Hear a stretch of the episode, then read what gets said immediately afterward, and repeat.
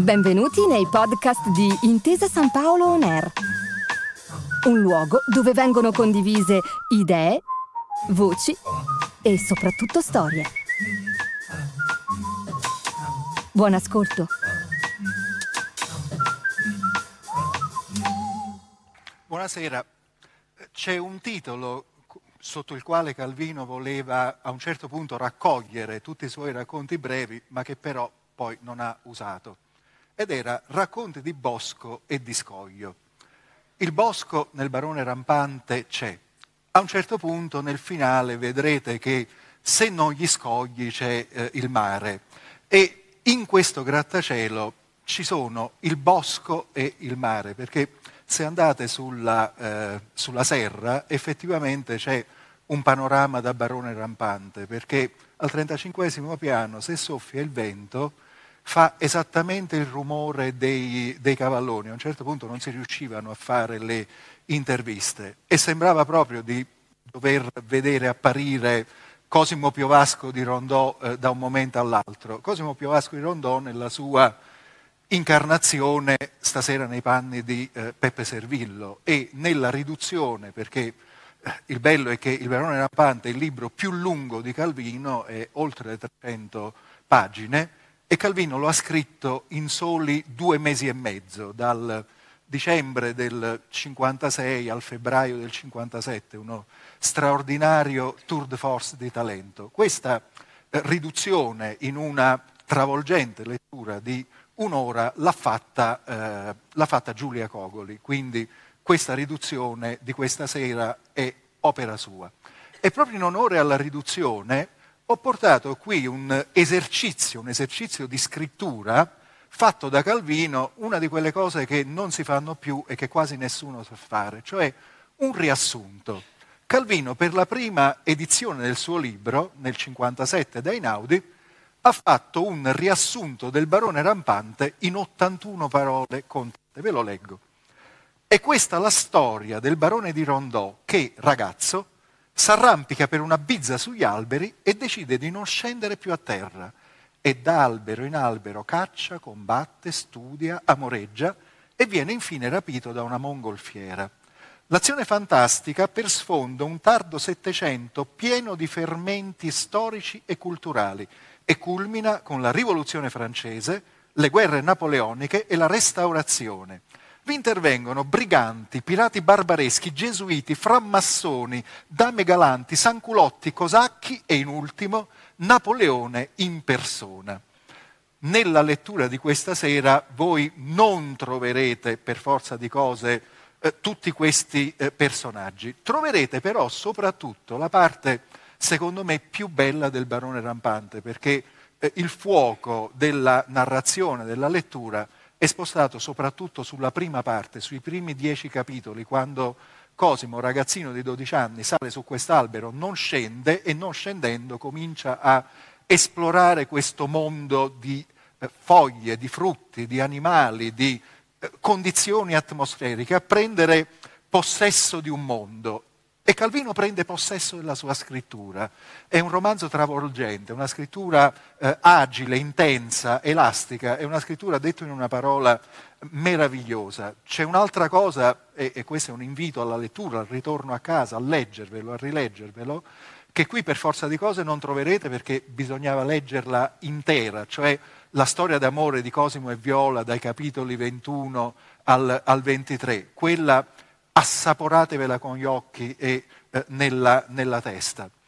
Quando gli raccontano nel romanzo le avventure del barone rampante, Voltaire, già vecchissimo, circondato da queste vecchine, queste pinzochere teiste, le, eh, le, le, definisce Calvino, commenta così la figura del barone rampante. Dice, una volta era soltanto la natura a creare dei fenomeni viventi, ora è la ragione.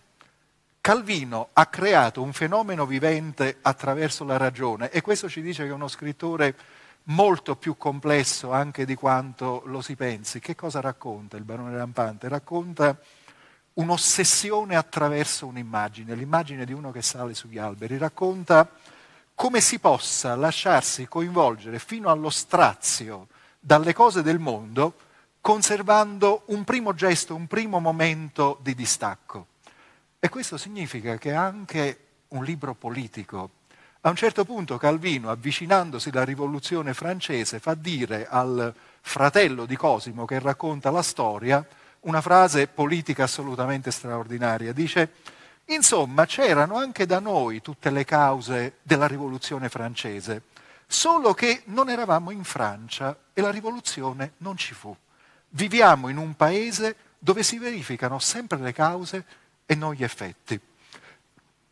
Chiedono sempre, ma in che modo è attuale Calvino? Provavo a, dirlo, provavo a, dirlo, la volta scorsa. Calvino non è attuale, è tempestivo, sta nella realtà in un'altra posizione. E quale posizione più strana di chi si mette sugli alberi? Proviamo a dirlo in un'altra maniera. Possono degli uomini eccezionali come Cosimo contribuire a fare dell'Italia un paese normale e un po' migliore? Calvino nel Barone Rampante prova a rispondere a questa domanda sul carattere degli italiani, così come aveva risposto a suo tempo in un romanzo pieno di natura Alessandro Manzoni e così come risponderà a modo suo di lì a poco Tomasi Lampedusa con il gatto pardo. Proviamo a pensarli insieme, questi racconti che non vanno d'accordo. Barone Rampante è un sacco di cose, un pastiche storico, una fiaba visionaria insieme geometrica, è un romanzo di formazione, è uno strano fumetto d'autore, un libro disegnato, Calvino lo disegnava il suo personaggio, un'utopia ironica. E se lo volessimo dire con una parola di oggi, è un romanzo ecosostenibile fatto con materiali interamente riciclati, cioè delle immagini di repertorio che Calvino ricrea come fossero nuove. Tutta la letteratura, in fondo, è un grande, geniale, ossessivo riciclaggio. Stasera ce lo ascoltiamo nella riduzione Giulia Cogoli e dalla voce di Peppe Servillo. Buonasera.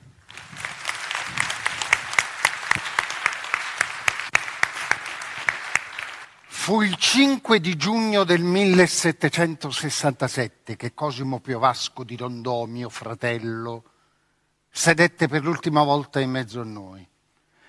Ricordo come fosse oggi. Eravamo nella sala da pranzo della nostra villa d'Ombrosa. Le finestre inquadravano i folti rami del grande elce del parco. Era mezzogiorno. E la nostra famiglia, per vecchia tradizione, sedeva a tavola a quell'ora.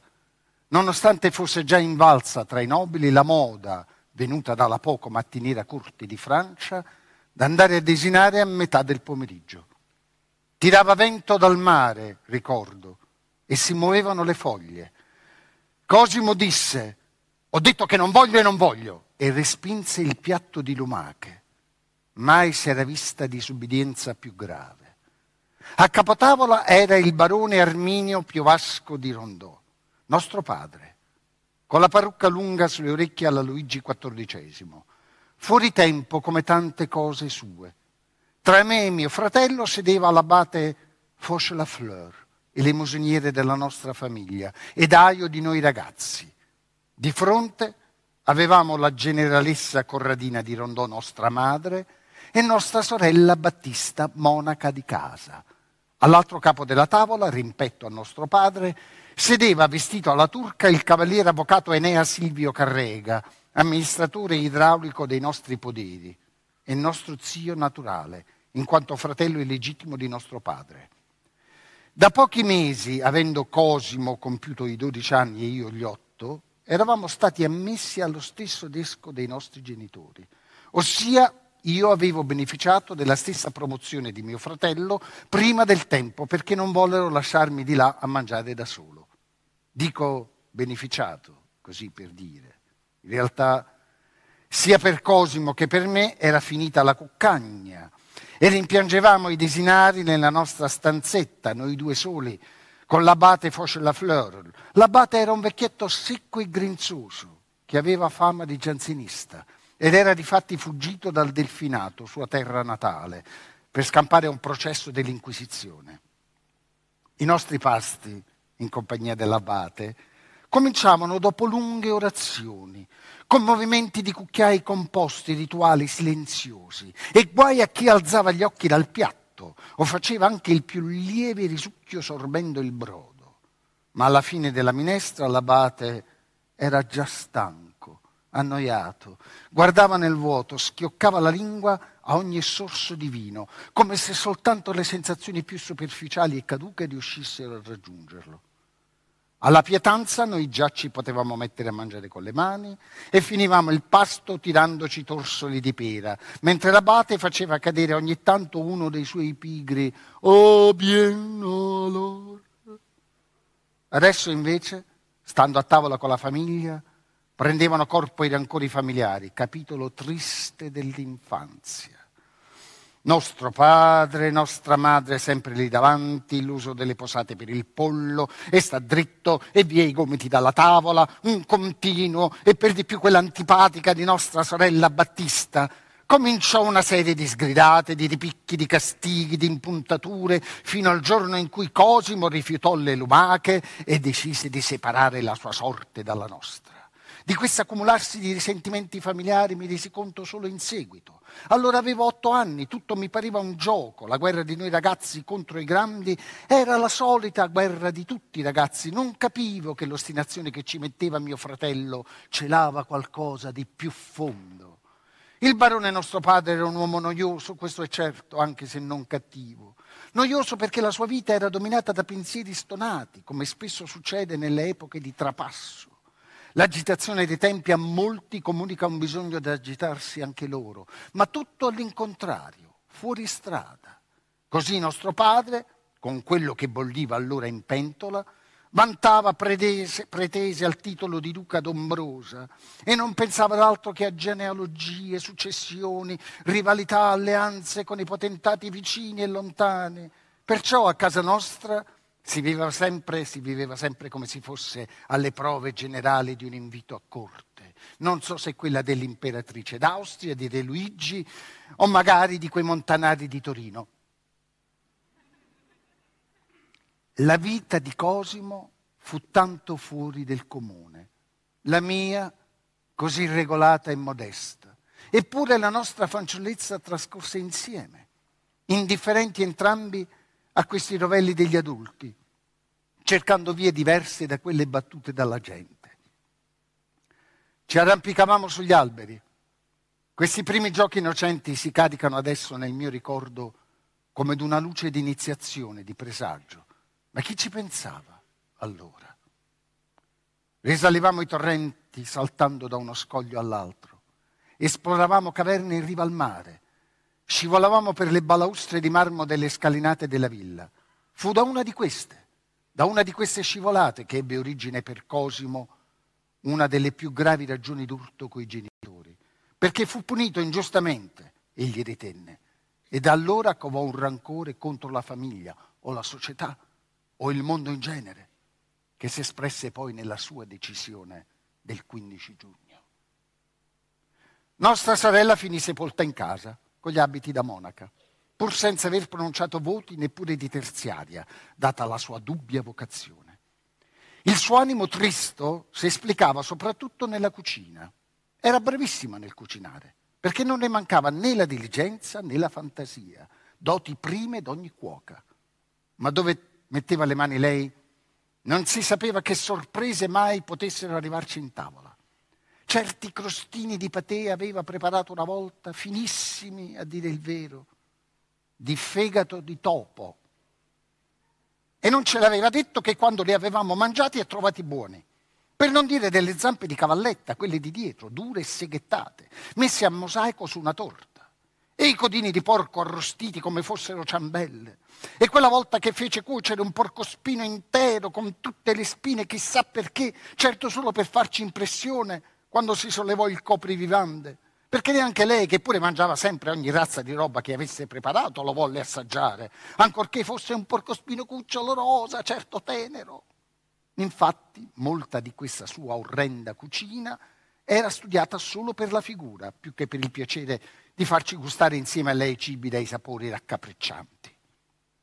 Erano questi piatti di Battista delle opere di finissima oraferia animale o vegetale, teste di cavolfiore con orecchie di lepre poste su un colletto di pelo di lepre, o una testa di porco dalla cui bocca usciva come cacciasse fuori la lingua una ragosta rossa, e la ragosta nelle pinze teneva la lingua del maiale come se gliel'avesse strappata. Poi le lumache. Era riuscita a decapitare non so quante lumache. E le teste, quelle teste di cavallucci molli molli, le aveva infisse, credo, con uno stecchino, ognuna su un bignè, e parevano come vennero in tavola uno stormo di piccolissimi cigni. E ancor più della vista di quei manicaretti faceva impressione pensare dello zelante accanimento che certo Battista aveva messo a prepararli. Immaginare le sue mani sottili mentre smembravano quei corpicini d'animale, il modo in cui le lumache citavano la macraba fantasia di nostra sorella ci spinse, mio fratello e me, a una ribellione. A una ribellione che era insieme di solidarietà con le povere bestie straziate e di disgusto per il sapore delle lumache cotte e di insofferenza per tutto e per tutti, tanto che non c'è da stupirsi se di lì Cosimo maturò il suo gesto e quel che ne seguì. E cosa aveva preparato nostra sorella Battista, sovrintendente alla cucina? Zuppa di lumache e pietanza di lumache. Cosimo non volle toccare neanche un guscio. Mangiate, o subito vi rinchiudiamo nello stanzino. Io cedetti e cominciai a trangugiare quei molluschi. Fu un po' una viltà da parte mia e fece sì che mio fratello si sentisse più solo, così che nel suo lasciarci c'era anche una protesta contro di me che l'avevo deluso, ma avevo solo otto anni. E poi a che vale paragonare la mia forza di volontà, anzi, quella che potevo avere da bambino, con l'ostinazione sovrumana che contrassegnò la vita di mio fratello. E allora, disse nostro padre a Cosimo, no, e poi no, fece Cosimo, e respinse il piatto. Via da questa tavola. Ma già Cosimo aveva voltato le spalle a tutti noi e stava uscendo dalla sala. Dove vai? Lo vedevamo dalla porta a vetri, mentre nel vestibolo prendeva il suo tricorno e il suo spadino. Lo so io corse in giardino. Di lì a poco, dalle finestre, lo vedemmo che s'arrampicava su per l'elce. Era vestito e acconciato con grande proprietà, come nostro padre voleva venisse a tavola, nonostante i suoi dodici anni.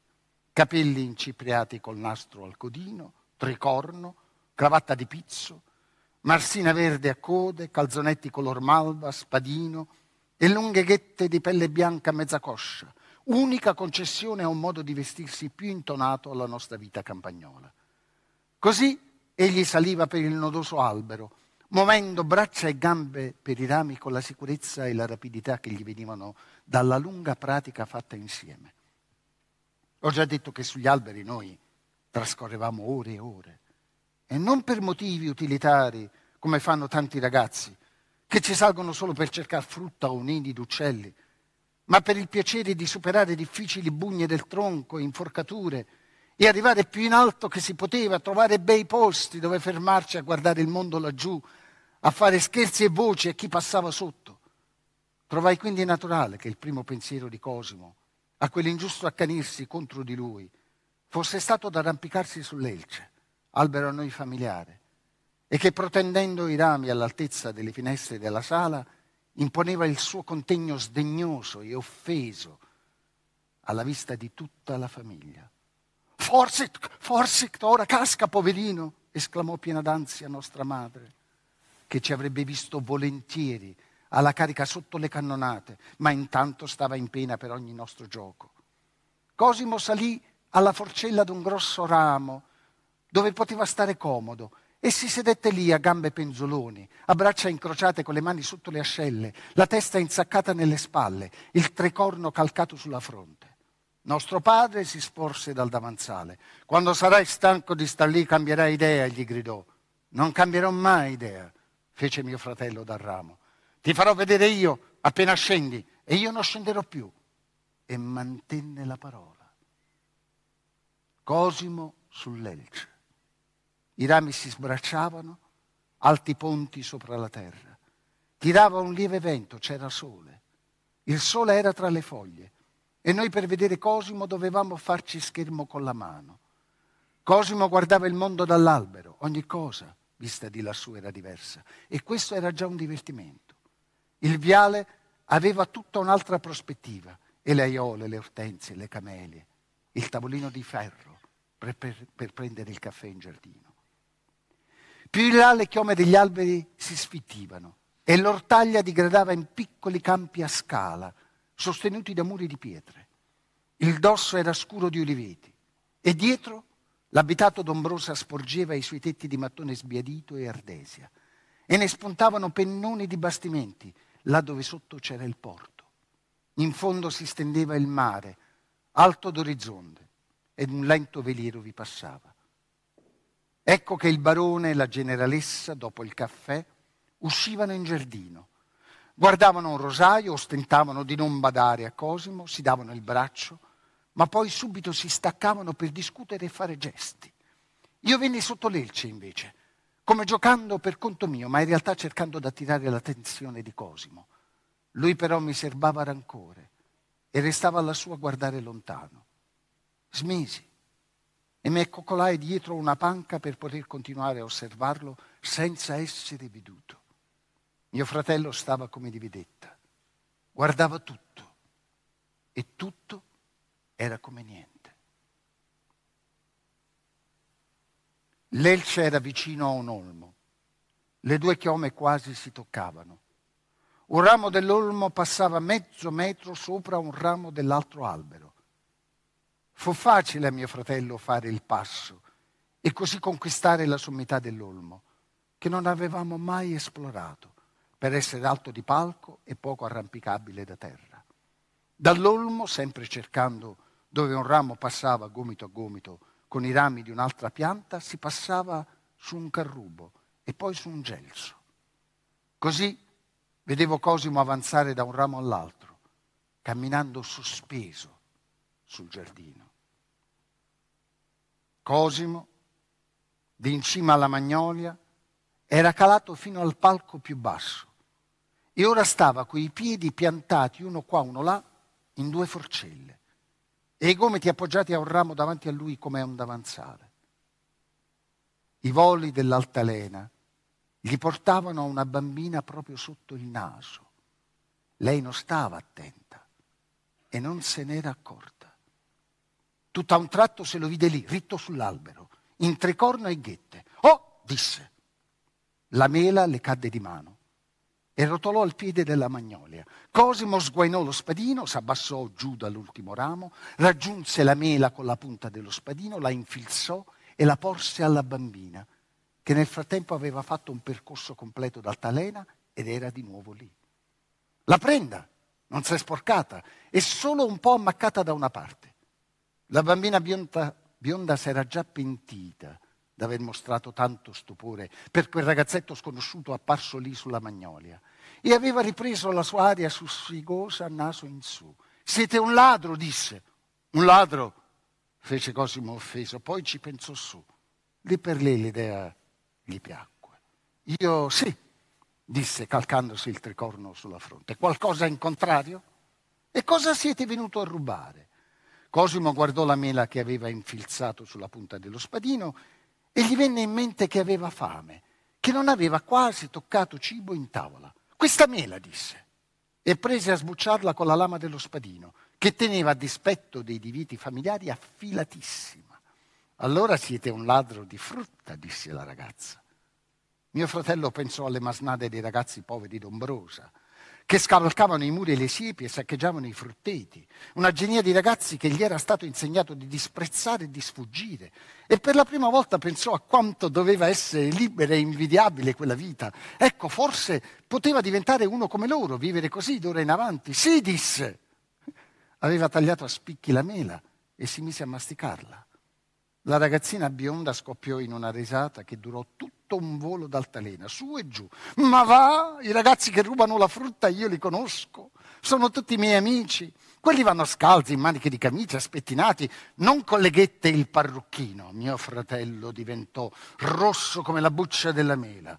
L'essere preso in giro non solo per incipriatura, cui non teneva affatto, ma anche per le ghette, cui teneva moltissimo e l'essere giudicato d'aspetto inferiore a un ladro di frutta, a quella genia fino a un momento prima disprezzata e soprattutto lo scoprire che quella damigella che faceva da padrona nel giardino dei Rondariva era amica di tutti i ladri di frutta, ma non amica sua. Tutte queste cose insieme lo riempirono di dispetto, vergogna, gelosia, oh là là, il parrocchino canterellava la babbalina sull'altalena. A lui prese un ripicco d'orgoglio non sono un ladro di quelli che conoscete voi, gridò. Non sono affatto un ladro. Dicevo così, per non spaventarvi. Perché se sapeste chi sono io sul serio, morireste di paura. Sono un brigante, un terribile brigante. La ragazzina continuava a volargli fin sul naso. Si sarebbe detto volesse arrivare a sfiorarlo con le punte dei piedi. Ma va? E dov'è lo schioppo? I briganti hanno tutti lo schioppo, la spingarda, io li ho visti. A noi ci hanno fermato cinque volte la carrozza nei viaggi dal castello a qua. Ma il capo no. Io sono il capo, il capo dei briganti, non ha lo schioppo, ha solo la spada. E protese il suo spadino. La ragazzina si strinse nelle spalle. Il capo dei briganti, spiegò, è uno che si chiama Gian dei Brughi e viene sempre a portarci dei regali a Natale e a Pasqua. Ah, esclamò Cosimo di Rondò, raggiunto da un'ondata di faziosità familiare. Allora ha ragione mio padre quando dice che il marchese d'Ondariva è il protettore di tutto il bricantaggio e il contrabbando della zona. La bambina passò vicino a terra. Invece di darsi la spinta, frenò con un rapido sgambettio e saltò giù. L'altalena vuota sobbalzò in aria sulle corde. Scendete subito di lassù. Come vi siete permesso di entrare nel nostro terreno? Fece puntando un indice contro il ragazzo in cattività. Non sono entrato e non scenderò, disse Cosimo con pari calore. Sul vostro terreno non ho mai messo piede e non ce lo metterei per tutto l'oro del mondo.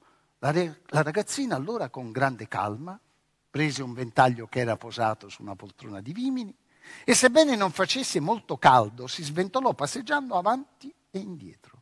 Adesso fece con tutta calma, chiamerò i servi e vi farò prendere e bastonare. Così imparerete a intrufolarvi nel nostro terreno. Dove sono io non è terreno e non è vostro proclamò Cosimo, e già gli veniva la tentazione di aggiungere. E poi io sono il duca d'Ombrosa, sono il signore di tutto il territorio, ma si trattenne perché non gli piaceva di ripetere le cose che diceva sempre suo padre, adesso che era scappato via da tavola in lite con lui. Non gli piaceva, non gli pareva giusto, anche perché quelle pretese sul ducato gli erano sempre parse fissazioni. Che c'entrava che ci si mettesse anche lui Cosimo ora a millantarsi duca? Ma non voleva smentirsi e continuò il discorso come gli veniva. Qui non è vostro, ripeté, perché vostro è il suolo. E se ci posassi un piede allora sarei uno che si intrufola. Ma quassù no. E io vado dappertutto dove mi pare. Sì, allora è tuo lassù. Certo, territorio mio personale, tutto quassù. Fece un gesto vago verso i rami, le foglie contro sole, il cielo sui rami degli alberi, è tutto mio territorio. Di che vengano a prendermi, se ci riescono. Adesso, dopo tante rodomontate, si aspettava che lei lo prendesse in giro, chissà come. Invece si mostrò imprevedibilmente interessata. Ah sì? E fin dove arriva questo tuo territorio?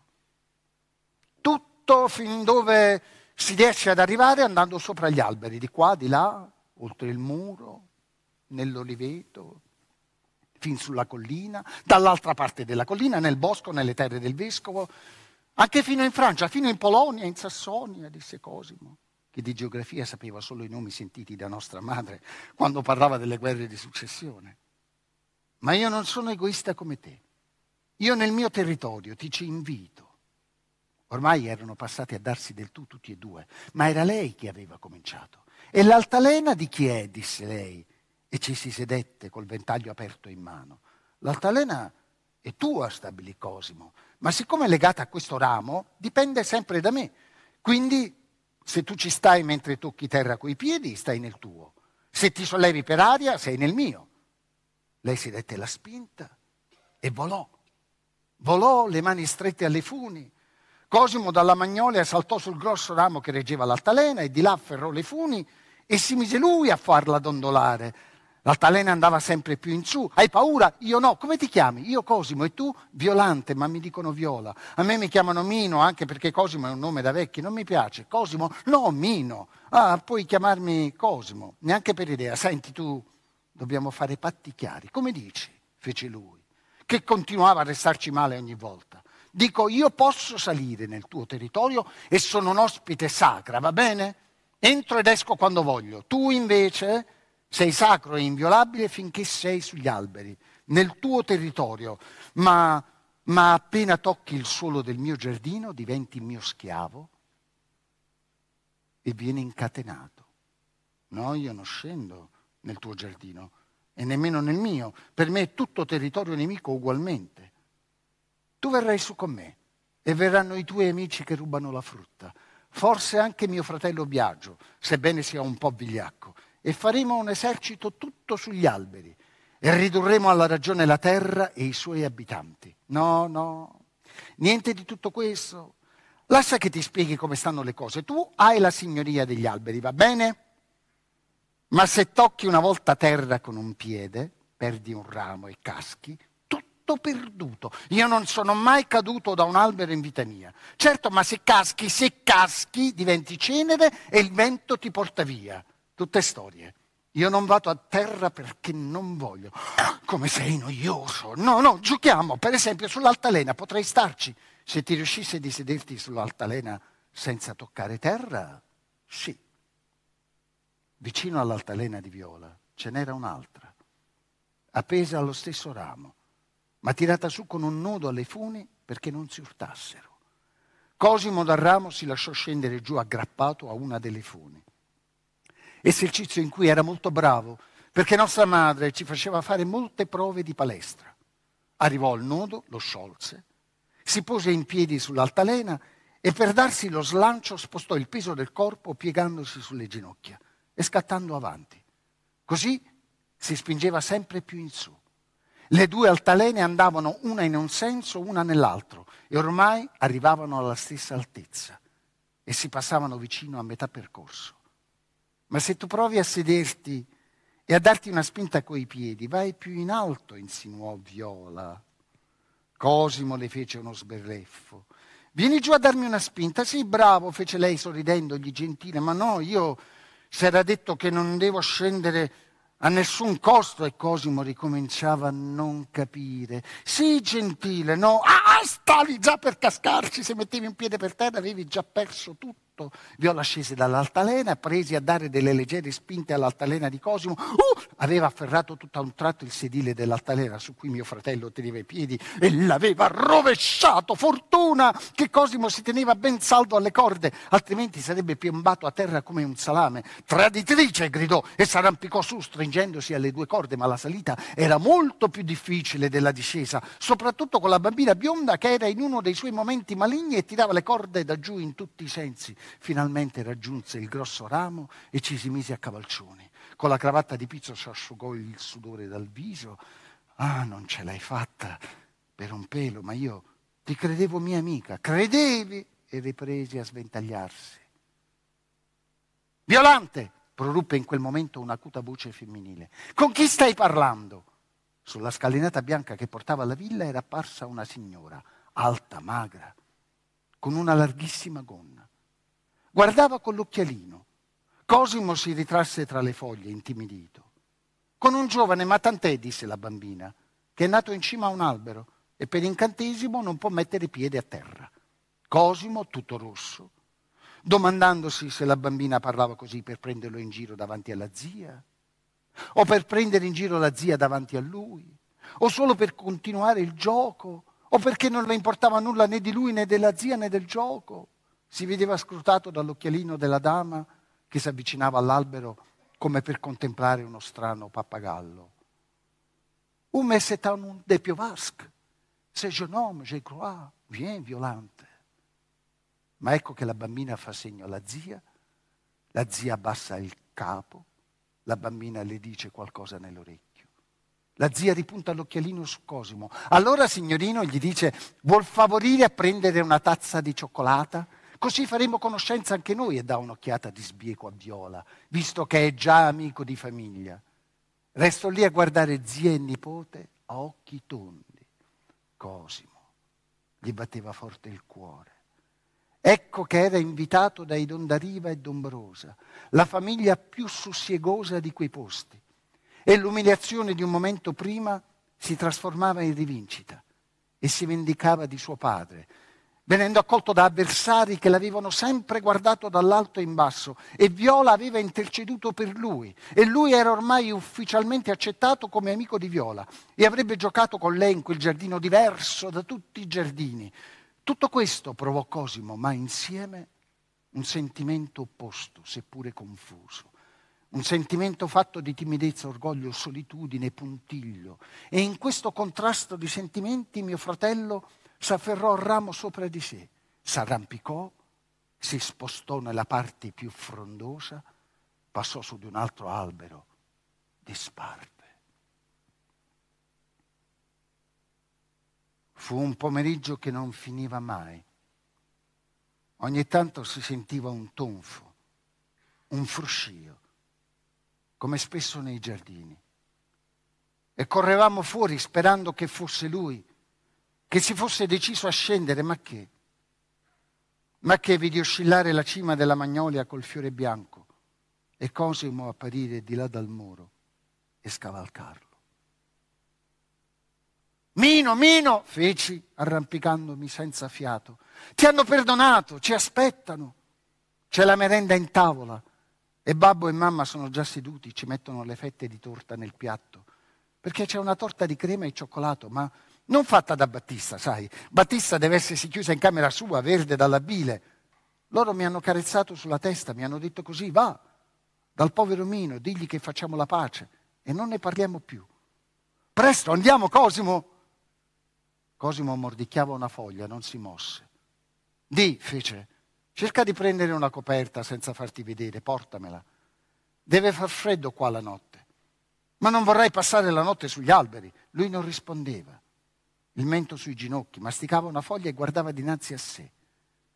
Seguì il suo sguardo, che finiva dritto sul muro del giardino dei Dondariva, là dove faceva capolino il bianco fior di magnolia, e più in là volteggiava un aquilone. Così fu sera. I servi andavano e venivano apparecchiando tavola. Nella sala i candeliri erano già accesi. Cosimo dall'albero doveva vedere tutto. E il barone Erminio, rivolto alle ombre fuori dalla finestra, gridò, se vuoi restare lassù morrai di fame. Quella sera per la prima volta ci sedemmo a cena senza Cosimo. Lui era a cavallo di un ramo alto del Lecce, di lato, così che ne vedevamo solo le gambe ciondoloni. Dopo cena noi si andava presto a dormire e non cambiammo orario neppure quella sera. Ormai i nostri genitori erano decisi a non dar più a Cosimo la soddisfazione di badargli, aspettando che la stanchezza, la scomodità, il freddo della notte lo snidassero. Che nostalgia, che ricordo di calore doveva dare quella casa tanto nota e vicina a mio fratello che pernottava al sereno. Ma affacciai alla finestra della nostra stanza e indovinai la sua ombra rannicchiata in un incavo dell'elce, tra ramo e tronco, avvolta nella coperta e credo legata più giti con la corda per non cadere. La luna si levò tardi e risplendeva sopra i rami. Nei nidi dormivano le cince, rannicchiate come lui. Nella notte all'aperto, il silenzio del parco attraversavano cento fruscie e rumori lontani e trascorreva il vento. A tratti giungeva un remoto mughio, il mare. Io dalla finestra tendevo l'orecchio a questo frastagliato respiro e cercavo di immaginarlo udito senza l'alveo familiare della casa alle spalle, da chi si trovava a pochi metri più in là soltanto, ma tutto affidato ad esso, con solo la notte intorno a sé. Unico oggetto amico cui tenersi abbracciato, un tronco d'albero dalla scorza ruvida, percorso da minute gallerie senza fine in cui dormivano le larve. Andai a letto, ma non volli, non volli spegnere la candela. Forse quella luce alla finestra della sua stanza poteva tenergli compagnia. Avevamo una camera in comune, con due lettini ancora da ragazzi. Io guardavo il suo intatto e il buio fuori dalla finestra in cui egli stava.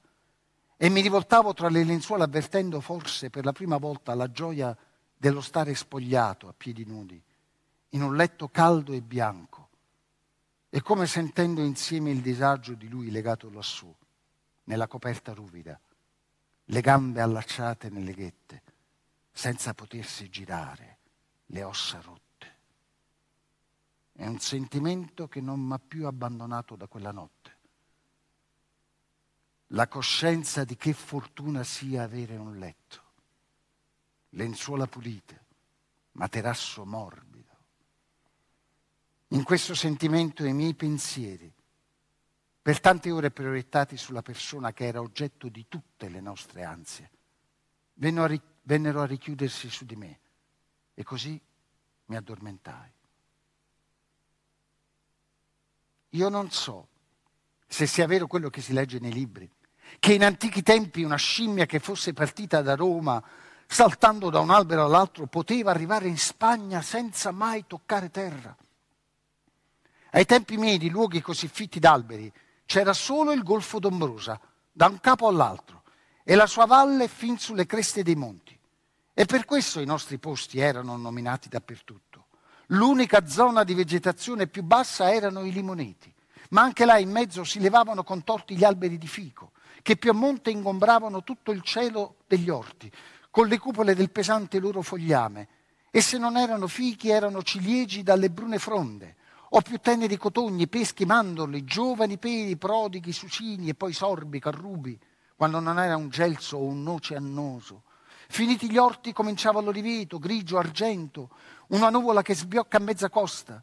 In fondo c'era il paese accatastato, tra il porto in basso e in sulla rocca, ed anche lì tra i tetti un continuo spuntare di chiome di piante, lecci, platani, anche roveri, una vegetazione più disinteressata e altera che prendeva sfogo, un ordinato sfogo, nella zona dove i nobili avevano costruito le ville e cinto di cancelli i loro parchi.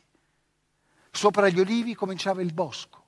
I pini dovevano un tempo aver regnato su tutta la plaga, perché ancora si infiltravano in lame e ciuffi di bosco giù per i versanti fino alla spiaggia del mare, e così larici. Le roveri erano più frequenti e fitte di quel che oggi non sembri, perché furono la prima e più pregiata vittima della scure. Più in su i pini cedevano ai castagni, il bosco saliva alla montagna e non se ne vedevano i confini. Questo era l'universo di linfa entro il quale noi vivevamo, abitanti d'Ombrosa, senza quasi accorgercene. Il primo che vi fermò il pensiero fu Cosimo. Capì che le piante, essendo così fitte, poteva, passando da un ramo all'altro, spostarsi di parecchie miglia, senza bisogno di scendere mai. Alle volte un tratto di terra spoglia l'obbligava a lunghissimi giri, ma lui presto si impratichì di tutti gli itinerari possibili, obbligati, e misurava le distanze non più secondo i nostri estimi, ma sempre con in mente il tracciato contorto che doveva seguire lui sui rami e dove neanche con un salto si raggiungeva il ramo più vicino, prese a usare degli accorgimenti. Ma questo lo dirò più in là. Ora siamo ancora all'alba in cui, svegliandosi, si trovò in cima un elce, tra lo schiamazzo degli storni, madido di rugiada fredda, intirizzito, le ossa rotte, il formicolio alle gambe e alle braccia, e felice si diede a esplorare il nuovo mondo.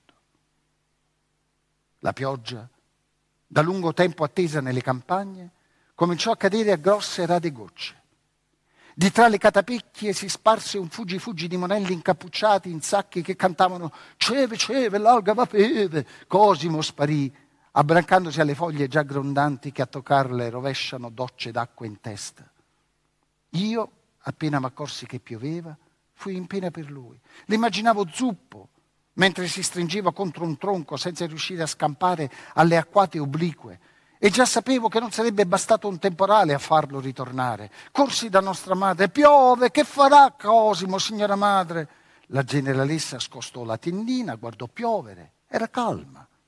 Il più grave inconveniente delle piogge è il terreno fangoso, stando lassù ne è immune. ma basteranno le piante a ripararlo. Si ritirerà nei suoi attendamenti. Ma quali, signora madre? Avrà ben pensato a prepararli in tempo. Ma non credete che farei bene a cercarlo per dargli un ombrello?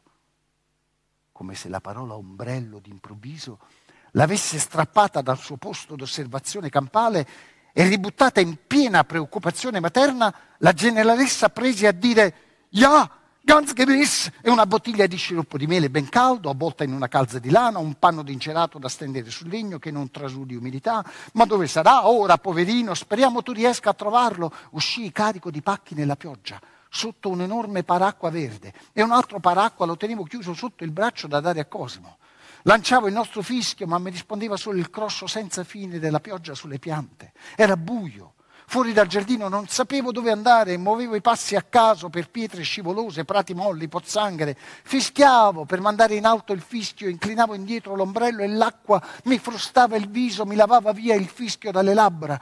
Quando ecco in alto nel buio vidi un chiarore tra mezzo agli alberi, che non poteva essere né di luna né di stelle.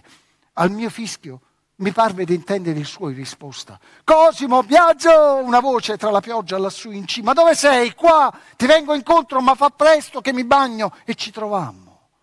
Lui, imbaccoccato in una coperta, scese sin sulla bassa forcella d'un salice per mostrarmi come si saliva, attraverso un complicato intrico di ramificazioni, fino al faggio dell'alto tronco, dal quale veniva quella luce. Gli diedi subito l'ombrello e un po' di pacchi. E provammo ad arrampicarci con gli ombrelli aperti, ma era impossibile, ci bagnavamo lo stesso. Finalmente arrivai dove lui mi guidava. Non vidi nulla, tranne un chiarore come di tra i lembi di una tenda. Cosimo sollevò uno di quei lembi e mi fece passare. Al chiarore di una lanterna mi trovai in una specie di stanzetta, coperta e chiusa da ogni parte da tende e tappeti, attraversata dal tronco del faggio, con un piancito d'assi, il tutto poggiato ai grossi dami. Lì per lì mi parve una reggia, ma presto dovette accorgermi di quant'era instabile, perché già l'esserci dentro in due ne metteva in forse l'equilibrio e Cosimo dovette subito darsi da fare a riparare falle e cedimenti. Mise fuori anche i due ombrelli che avevo portato, aperti a coprire due buchi del soffitto, ma l'acqua, l'acqua colava da parecchi altri punti ed eravamo tutti e due bagnati e quanto a fresco era come stare fuori. Però c'era ammassata una tale quantità di coperte che ci si poteva seppellire sotto lasciando fuori solo il capo. La lanterna mandava una luce incerta, guizzante, e sul soffitto e le pareti di quella strana costruzione i rami e le foglie proiettavano ombre intricate. Cosimo beveva sciroppo di mele a grandi sorsi, facendo è una bella casa, dissi, eh, è ancora provvisoria. S'affrettò a rispondere Cosimo, devo studiarla meglio. L'hai costruita tutta da te, e con chi allora? È segreta, ma io potrò venirci, no? Non mostreresti la strada a qualcun altro. Il babbo ha detto che non ti farà più cercare, deve essere segreta lo stesso. Per via di quei ragazzi che rubano, ma non sono amici tuoi. Qualche volta sì e qualche volta no. E la ragazza col cavallino, che ti importa? Volevo dire se è tua amica, se ci giochi insieme. Qualche volta sì e qualche volta no. Perché qualche volta no? Perché o non voglio io o non vuole lei. E quassù e quassù la faresti salire. Cosimo, scuro in volto, cercava di tendere una stuoia accavallata sopra un ramo. Se ci venisse, la farei salire, disse gravemente. Non vuole lei? Cosimo si buttò coricato. È partita. Di, feci sottovoce. Siete fidanzati? No, rispose mio fratello. E seguì un lungo silenzio.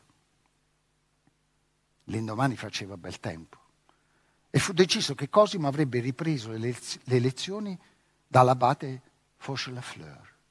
Non fu detto come, semplicemente, un po' bruscamente, il barone invitò l'abate, invece di stare qui a guardare le mosche, l'abbé. L'abate fu invitato ad andare a cercare mio fratello, dove si trovava, e fargli tradurre un po' del suo Virgilio ma nostro padre temette di aver messo l'abate proprio in imbarazzo e cercò di facilitargli il compito. Disse a me, va tu a dire a tuo fratello che si trovi in giardino tra mezz'ora per la lezione di latino. Lo disse col tono più naturale che poteva, il tono che voleva tenere d'ora in poi. Con Cosimo sugli alberi tutto doveva continuare come prima. Così ci fu la lezione. Mio fratello seduto a cavalcioni d'un ramo d'olmo, le gambe penzoloni, e l'abate sotto sull'erba seduto su uno sgabelletto, ripetendo in coro esametri. Io giocavo lì intorno e per un po' li perdetti di vista. Quando tornai, anche l'abate era sull'albero. Con le sue lunghe esili gambe nelle calze nere cercava di starsi su una forcella e Cosimo l'aiutava reggendolo per un gomito. Trovarono una posizione comoda per il vecchio e insieme compitarono un difficile passo, chini sul libro. Mio fratello pareva desse prova di gran diligenza. Poi non so come fu, come l'allievo scappasse via, forse perché l'abate lassù si era distratto ed era restato allocchito a guardare nel vuoto come al solito. Fatto sta che rannicchiato tra i rami c'era solo il vecchio prete nero, col libro sulle ginocchia, e guardava una farfalla bianca volare e la seguiva a bocca aperta. Quando la farfalla sparì, l'abate si accorse di essere là in cima e gli prese paura. S'abbracciò al tronco e cominciò a gridare un secur, un secur, finché non venne gente con una scala e pian piano egli si calmò e ridiscese. Venne l'inverno, Cosimo si fece un giubbotto di pelliccia lo cucì da sé con pezzi di pelle di varie bestie da lui cacciate, lepri, volpi, martore, furetti. In testa portava sempre quel berretto di gatto selvatico. Si fece anche delle brache, di pelo di capra col fondo e le ginocchia di cuoio. In quanto a scarpe capì finalmente che per gli alberi la cosa migliore erano delle pantofole e se ne fece un paio non so con che pelle, forse tasso. Così si difendeva dal freddo. Per la notte Cosimo aveva trovato il sistema dell'otre di pelo non più tende o capanne, un otre col pelo dalla parte di dentro, appeso a un ramo. Ci si calava dentro, ci spariva tutto e si addormentava rannicchiato come un bambino. Se un rumore insolito attraversava la notte, dalla bocca del sacco usciva il berretto di pelo, la canna del fucile, poi lui a occhi sgranati. Dicevano che gli occhi gli fossero diventati luminosi nel buio come i gatti e i gufi. Io però non me ne accorsi mai. Al mattino, invece, quando cantava la ghiandaia, dal sacco uscivano fuori due mani strette a pugno. I pugni s'alzavano e due braccia si allargavano stirandosi lentamente. E quello stirarsi sollevava fuori la sua faccia sbadigliante, il suo busto col fucile a tracolla e la fiaschetta della polvere, le sue gambe arcuate. Gli cominciavano a venire un po' storte, per l'abitudine a stare e muoversi sempre carponi o accoccolato. Queste gambe saltavano fuori, si sgranchivano e così con uno scrollare di schiena, una grattata sotto il giubbotto di pelo, sveglio e fresco come una rosa, Cosimo incominciava la sua giornata. Andava alla fontana perché aveva una sua fontana pensile, inventata da lui, o meglio costruita aiutando la natura. C'era un rivo che in un punto di strapiombo scendeva giù a cascata e là vicino una quercia alzava i suoi alti rami. Cosimo, con un pezzo di corteccia di pioppo lungo un paio di metri, aveva fatto una specie di grondaia che portava l'acqua dalla cascata ai rami della quercia e poteva così bere e lavarsi. Che si lavasse, posso assicurarlo, perché l'ho visto io diverse volte. Non molto a dire il vero, e neppure tutti i giorni, ma si lavava. Aveva anche il sapone. Eh? Col sapone certe volte, certe volte gli saltava il ticchio, faceva pure il bucato. Si era portato apposta sulla quercia una tinozza, poi stendeva la roba da asciugare su corde da un ramo all'altro, tutto faceva insomma sopra gli alberi. Aveva trovato anche il modo d'arrostire allo spiedo la selvaggina cacciata, sempre senza scendere. Faceva così, dava fuoco a una pigna con un acciarino e la buttava a terra in un luogo predisposto a focolare, quello gliel'avevo messo su io con certe pietre lisce. Poi ci lasciava cadere sopra stecchi e rami da fascina, regolava la fiamma con paletta e molle legati ai lunghi bastoni, in modo che arrivasse allo spiedo, appeso tra due rami. Così un po' mangiando di quel che cacciava, un po' facendone cambio coi contadini per frutta e ortaggi, campava proprio bene, anche senza bisogno che da casa gli passassero più niente. Un giorno apprendemmo che beveva latte fresco ogni mattino. Si era fatta amica una capra che andava ad arrampicarsi su una forcella d'olivo, un posto facile, a due palmi da terra. Anzi, non che ci si arrampicasse, ci saliva con le zampe di dietro, cosicché lui sceso con un secchio sulla forcella la mungeva. Lo stesso accordo aveva con una gallina, una rossa, padovana, molto brava. Le aveva fatto un nido segreto nel cavo d'un tronco e un giorno sì e uno no ci trovava un uovo che beveva dopo averci fatto due buchi con lo spillo. Altro problema. fare i suoi bisogni. Da principio, qua o là, non ci badava. Il mondo è grande, la faceva dove capita. Poi comprese che non era bello. Allora trovò sulla riva del torrente Merdanzo un ontano che sporgeva sul punto più propizio e appartato, con una forcella sulla quale si poteva comodamente stare seduti. Il Merdanzo era un torrente oscuro, nascosto tra le canne, rapido di corso, e i paesi viciniori vi gettavano le acque di scolo. Così il giovane Piovasco di Rondò viveva civilmente, rispettando il decoro del prossimo e il suo proprio. La mia casa, disse Cosimo e accennò intorno, verso i rami più alti, le nuvole. La mia casa è dappertutto, dappertutto dove posso salire andando in su. Cominciò in quel tempo a scrivere un progetto di costituzione di uno Stato ideale, fondato sopra gli alberi, in cui descriveva l'immaginaria Repubblica d'Arborea, abitata da uomini giusti. Lo cominciò come un trattato sulle leggi e i governi, ma scrivendo la sua inclinazione di inventore di storie complicate ebbe il sopravvento e ne uscì uno zibaldone d'avventure, duelli e storie erotiche, inserite queste ultime in un capitolo sul diritto matrimoniale. L'epilogo del libro avrebbe dovuto essere questo. L'autore, fondato lo Stato perfetto in cima agli alberi e convinta tutta l'umanità a stabilirvisi e a vivere felice, scendeva ad abitare sulla terra rimasta deserta. Avrebbe dovuto essere, ma l'opera restò incompiuta. Ne mandò un riassunto al Diderot, firmando semplicemente Cosimo Rondò, lettore dell'enciclopedia. Il Diderot ringraziò con un biglietto. Che Cosimo fosse matto a Ombrosa s'era detto sempre, fin da quando a dodici anni era salito sugli alberi rifiutandosi di scendere. Ma in seguito, come succede, questa sua follia era stata accettata da tutti. E non parlo solo della fissazione di vivere lassù, ma delle varie stranezze del suo carattere, e nessuno lo considerava altrimenti che un originale. In mezzo a questi contrastanti giudizi, Cosimo era diventato matto davvero. Se prima andava vestito di pelli da capo a piedi, ora cominciò ad adornarsi la testa di penne, come gli aborigeni d'America, penne d'upopa o di verdone, dai colori vivaci, ed oltre che in testa ne portava sparse sui vestiti. Finì per farsi delle marsine tutte ricoperte di penne e ad imitare le abitudini di vari uccelli come il picchio, traendo dai tronchi lombrichi e larve e vantandoli come grande ricchezza. Pronunciava anche delle apologie degli uccelli alla gente che si radunava a sentirlo e a motteggiarlo sotto gli alberi. E da cacciatore si fece avvocato dei pennuti e si proclamava ora Codibugnolo, ora Barbagianni, ora Pettirosso, con opportuni camuffamenti, e teneva discorsi d'accusa agli uomini che non sapevano riconoscere negli uccelli i loro veri amici, discorsi che erano poi d'accusa a tutta la società umana sotto forma di parabole.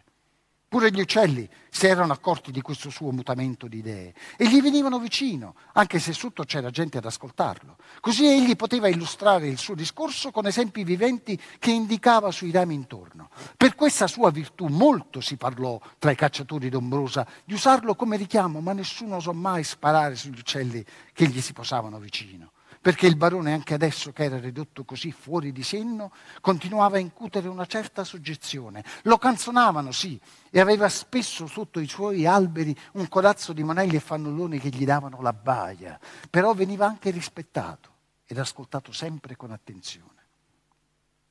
La gioventù va via presto sulla terra, figuratevi sugli alberi, donde tutto è destinato a cadere, foglie, frutti Cosimo veniva vecchio, tanti anni, con tutte le loro notti passate al gelo, al vento, all'acqua, sotto fragili ripari o senza nulla intorno, circondato dall'aria, senza mai una casa, un fuoco, un piatto caldo. Cosimo era ormai un vecchietto rattapprito, gambe arcuate, braccia lunghe come una scimmia, gibboso, insaccato in un mantello di pelliccia che finiva a cappuccio come un frate peloso. La faccia era cotta dal sole, rugosa come una castagna, con chiari occhi rotondi tra le grinze. Ricordo quando si ammalò. Ce ne accorgemmo perché portò il suo giaciglio sul grande noce là in mezzo alla piazza. Prima i luoghi dove dormiva li aveva sempre tenuti nascosti con il suo istinto selvatico. Ora sentiva bisogno d'essere sempre in vista degli altri. A me si strinse il cuore. Avevo sempre pensato che non gli sarebbe piaciuto di morire solo e quello forse era già un segno. Gli mandammo un medico su con una scala. Quando scese fece una smorfia ed allargò le braccia. Salì io sulla scala. Cosimo, principai a dirgli, hai 65 anni passati. Come puoi continuare a stare lì in cima?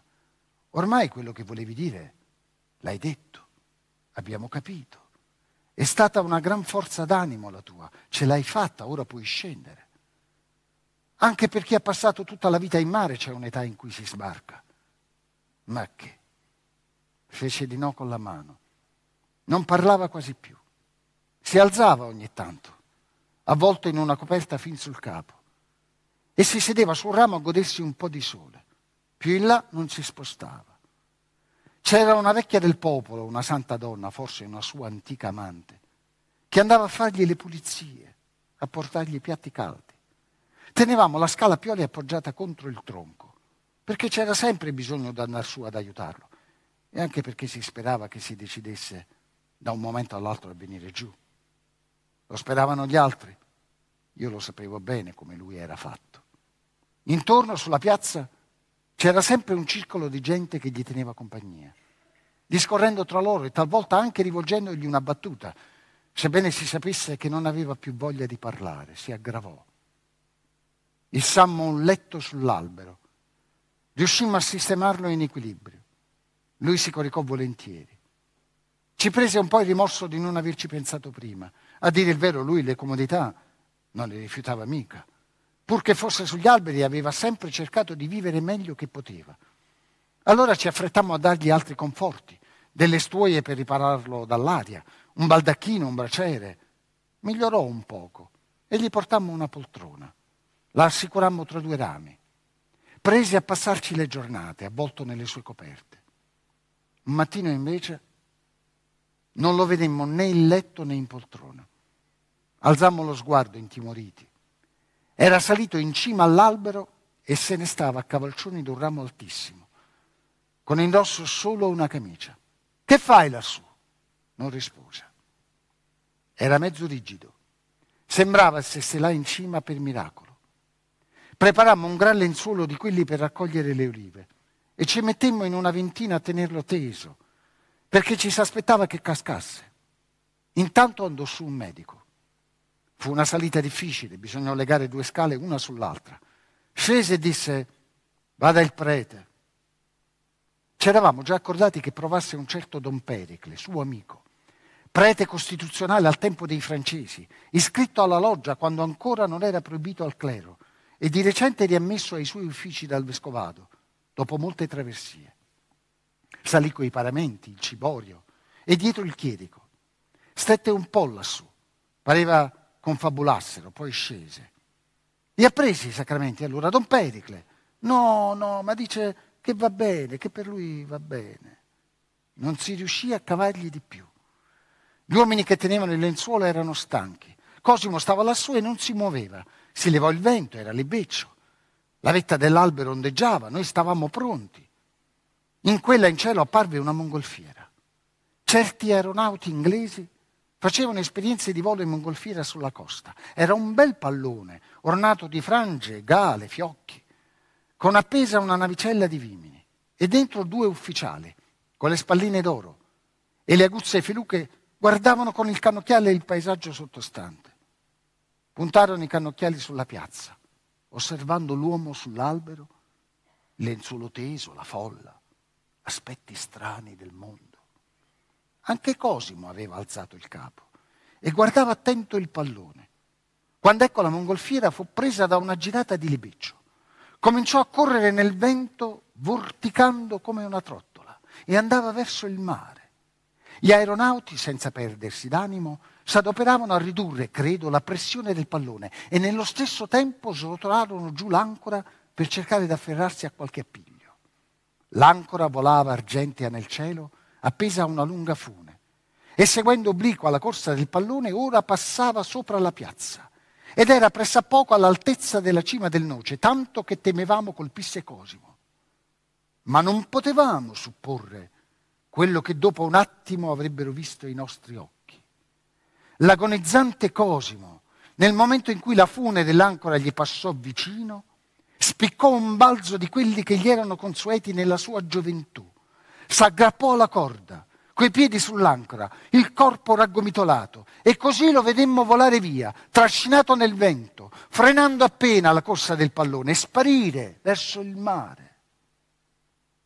La mongolfiera, attraversato il golfo, riuscì ad atterrare poi sull'altra riva. Appesa alla corda c'era solo l'ancora. Gli aeronauti, troppo affannati a cercare di tenere una rotta, non si erano accorti di nulla. Si suppose che il vecchio morente fosse sparito mentre volava in mezzo al golfo. Così scomparve Cosimo e non ci diede neppure la soddisfazione di vederlo tornare sulla terra da morto. Nella tomba di famiglia c'è una stele che lo ricorda con scritto Cosimo Piovasco di Rondò visse sugli alberi, amò sempre la terra, salì in cielo.